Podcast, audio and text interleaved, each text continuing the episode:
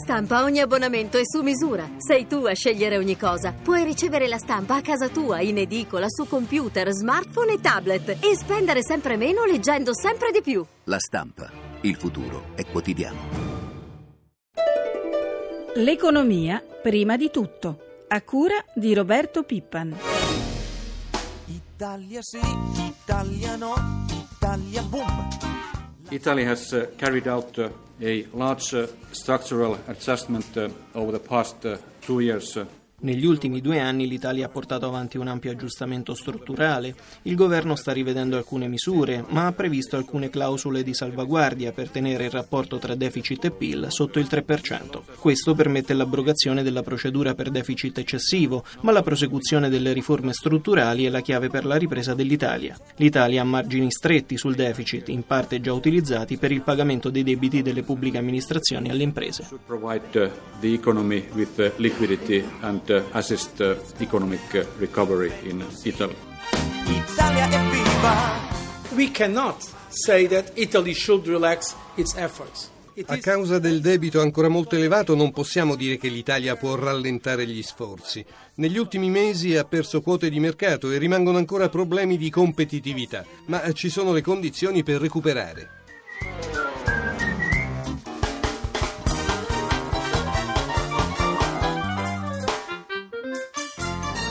Perché la terra dei cachi è la terra dei cachi.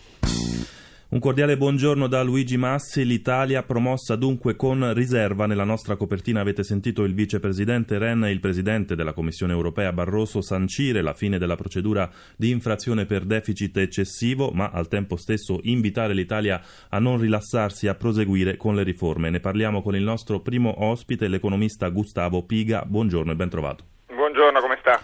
Professore, tutto bene? Lei? Bene, grazie. Dunque, con la chiusura della procedura di infrazione per eh, deficit si apre dal 2014 qualche piccolo margine di manovra, forse si renderanno disponibili, ancora i, i conti non sono precisi, ma insomma tra i 7 e i 12 miliardi di euro, un piccolo tesoretto di, di spese possibili per investimenti. Secondo lei come andrebbero utilizzate queste risorse? Guardi, detto e precisiamo che gli spazi di manovra prima di tutto li deve trovare il grande malato che non è l'Italia ma l'Europa.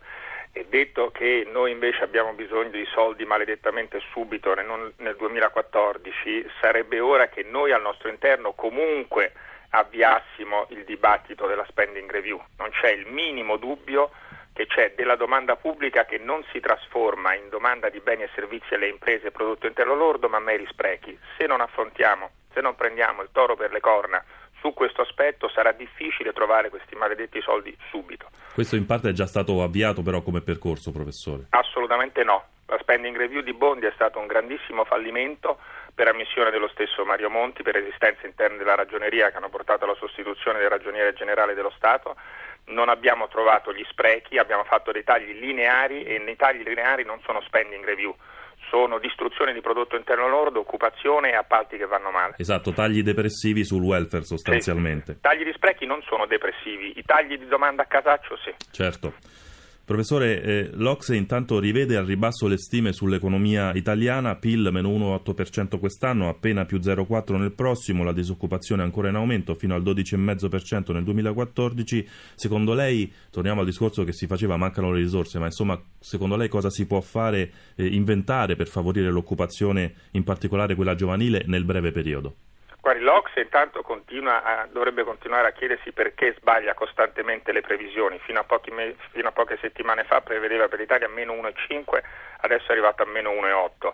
L'Ocse stesso conferma che il problema non è di competitività quando dice che l'Italia, il prodotto interno lordo italiano, crollerà dell'1,8 non perché crollano le esportazioni che vede crescere del 3%, ma perché Sì. crolla la domanda interna.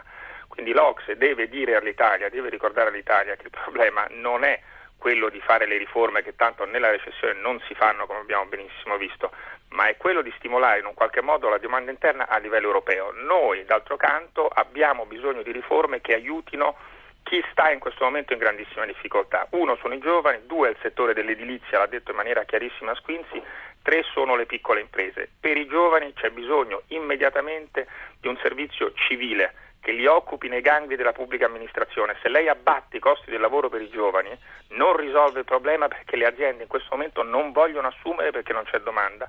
alle PMI bisogna smettere di chiedere una marea di regolazione inutile. L'ultima che si sono inventati è questa del Sistri sui rifiuti dove abbiamo ultroneamente chiesto ancora di più di quanto chiede l'Europa alle piccole imprese che passano giorni e giorni a scrivere regolazione. E poi per favore, l'edilizia sta crollando, l'edilizia è un settore importantissimo e tra l'altro può essere, mm. e può essere ambientalmente sano se chiediamo gli appalti giusti. Cominciamo dalle carceri, ci hanno condannato per il problema delle carceri, l'ANCE da anni chiede 2 miliardi di euro per un piano eccezionale di carceri, lo combiniamo a un progetto degno per l'uomo. È molto chiaro dunque anche edilizia carceraria tra i possibili volani di sviluppo, ma ancora dall'Ocse, dalle raccomandazioni dell'Ocse, sentiamo professore cosa ha detto il segretario generale Angel Gurria e poi ne parliamo. Today, we're still confronted with an outlook that remains weak. Stiamo fronteggiando una congiuntura che rimane debole, una ripresa che continua ad essere esitante e irregolare tra le diverse regioni e i diversi paesi. Ci sono segnali incoraggianti di una ripresa dell'attività negli Stati Uniti, così come in Giappone, e opinione generalizzata che il rischio di un colpo di coda della crisi sia accantonato, ma la situazione in Europa rimane particolarmente fragile but that the situation remains particularly fragile in Europe. 7.47 minuti, professor Piga, ha sentito, e eh, le chiedo una risposta in 30 secondi, che cosa ha sbagliato l'Europa in questa crisi che invece non hanno sbagliato Stati Uniti e Giappone? Cannone di politica monetaria. Noi continuiamo a tenere la pistola pronta ma non la spariamo. Continuiamo a dire faremo politiche monetarie espansive se i paesi accetteranno dei piani di austerità. È una follia, nessuno infatti ha chiesto di eh, avere i suoi titoli di Stato comprati perché ha paura dell'addizionale austerità. E poi domanda interna, domanda interna, domanda interna. Giappone, politiche fiscali espansive, cominci a farle subito la Germania in deficit anche, ne hanno bisogno i lavoratori tedeschi. Ecco, ricordiamoci che quando la Germania domanda, l'Italia esporta, secondo poi, ripeto, troviamo questi maledetti sprechi, sono 40-50 miliardi e usiamoli subito per farci investimenti pubblici, non dobbiamo spiegare nulla in quel caso all'Europa e alla Commissione europea. Bene, grazie all'economista Gustavo Piga per essere stato con noi. Buona giornata professore eh, e noi proseguiamo tornando a parlare della crisi dell'Ilva. Il governo lavora in questi giorni, in queste ore, all'ipotesi del commissariamento. Ieri è intervenuto il ministro per lo sviluppo economico Flavio Zanonato. Sentiamolo. È un'ipotesi sulla quale stiamo lavorando, ci sono ipotesi diverse, ma una delle ipotesi è fare in modo che chi risana non sia chi ha inquinato.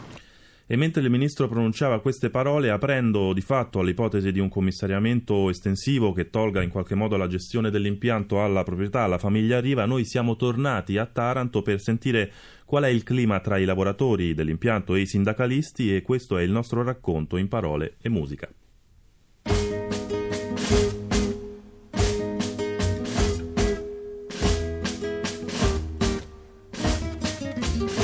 Se fosse fuoco arderei il mondo, se fosse vento lo tempesterei, se fosse... Faremo di tutto perché gli impianti non si fermano. Siamo 16.000, siamo. non siamo 100, 200, 300 o 1000, siamo 16.000.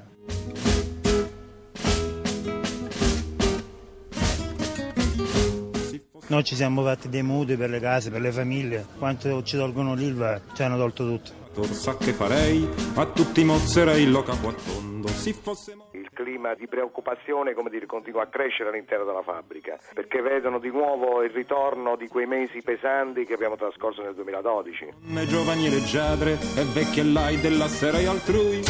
Noi viviamo di Ilva e basta, e basta. Lo tempesterei, se fosse acqua io l'annegherei, se fosse Dio manderelle in profondo. 7.50 minuti ancora in diretta della crisi dell'Ilva e dell'intero sistema industriale italiano. Parliamo con Elena Lattuada, segretario confederale della CGL. Buongiorno e ben trovata. Buongiorno a voi.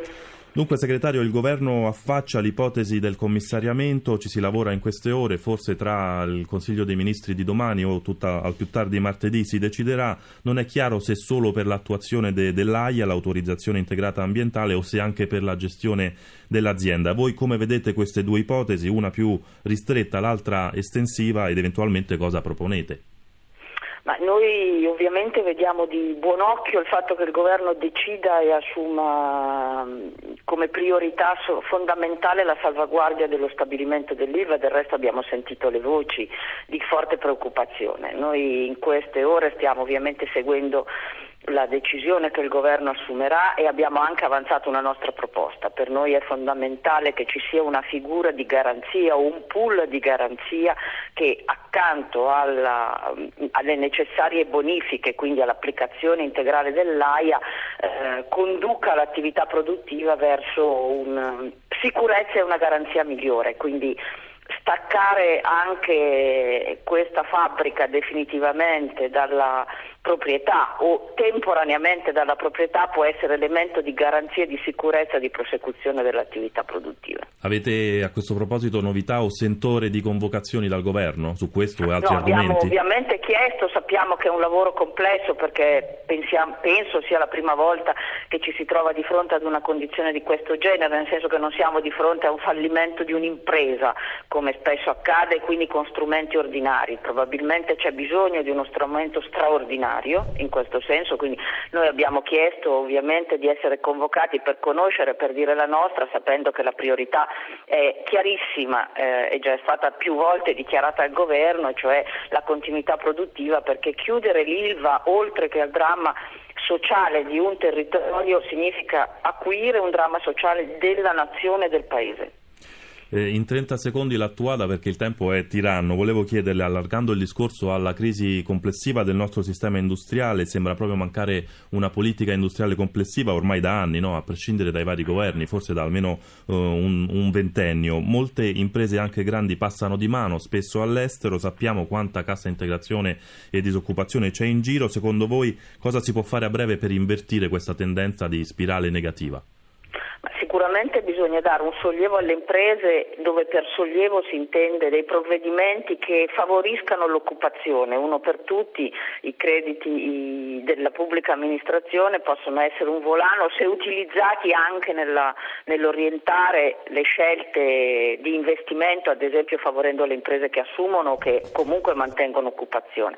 Accanto a questo, politiche di sviluppo significa scegliere quali sono i settori strategici e su quello provare a usare tutte le leve possibili e indispensabili. Credo che oggi ci possa essere una condizione di un cambio, di un'inversione di tendenza. 7.53 minuti, grazie anche ad Elena Lattuada della CGL, buona giornata. Una crisi che abbiamo detto spesso si fa sentire anche e soprattutto sulle piccole imprese. Nel primo trimestre 2013, secondo i dati del CERVED, nuovo record di fallimenti, 3.500 le procedure avviate, il 12% in più in un anno. Cosa ha provocato questa impennata? Sentiamo Cesare Fumagalli, segretario generale di Confartigianato, al microfono di Sandro Marini. Ci sono tante concause, ne voglio però citare una per leggere all'interno dei numeri. Abbiamo una novità che è in vigore dal settembre del 2012 e in questo questi sei mesi che abbiamo alle spalle da quella data c'è stato il ricorso ad oltre 2500 istanze di concordato in bianco. Non spiega tutto, ma occorre leggere, dicevo, con attenzione anche all'interno dei numeri.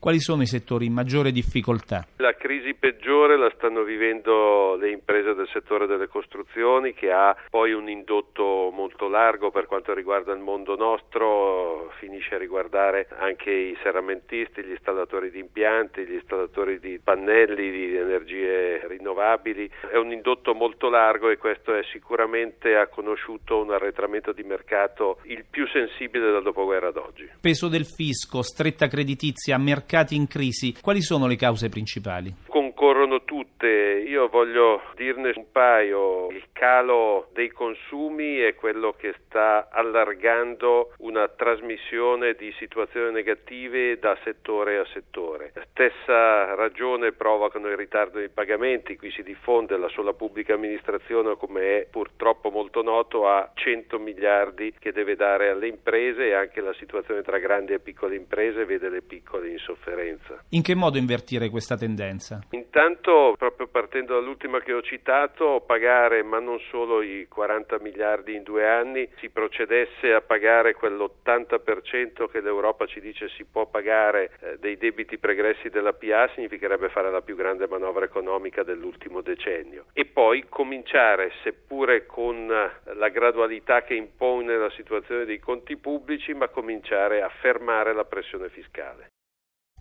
7.55 minuti, andiamo volando al consueto aggiornamento dai mercati finanziari. Maria Giovanna Lorena, buongiorno. Buongiorno. Come stanno andando le borse asiatiche? Beh, inizia male la giornata in Asia, perdite molto pesanti a Tokyo, meno 5%, Hong Kong cede l'1%. Ricordiamo com'era andata ieri in Europa e a Wall Street. A Wall Street l'indice Dow Jones ha chiuso in calo dello 0,6%, più pesanti le borse europee, Londra meno 2, Parigi meno 1,8, Francoforte meno 1,7, Piazza Affari ha ceduto l'1,61 e lo spread è salito a 264. Quali previsioni si fanno per la riapertura di oggi? Beh, si profila un avvio debole per tutti i listini europei, un'apertura sulla parità per Piazza Affari, oggi l'attenzione si concentra eh, sull'asta dei nostri BTP a 5-10 anni, il Tesoro punta a raccogliere fino a un massimo di 5 miliardi e 750 milioni. Chiediamo con i cambi l'euro. L'euro viene scambiato con un dollaro 29 centesimi e 70 in leggero rialzo. Grazie Maria Giovanna Lorena, Francesca Librandi per l'assistenza al programma. Abbiamo concluso, linea di nuovo a prima di tutto.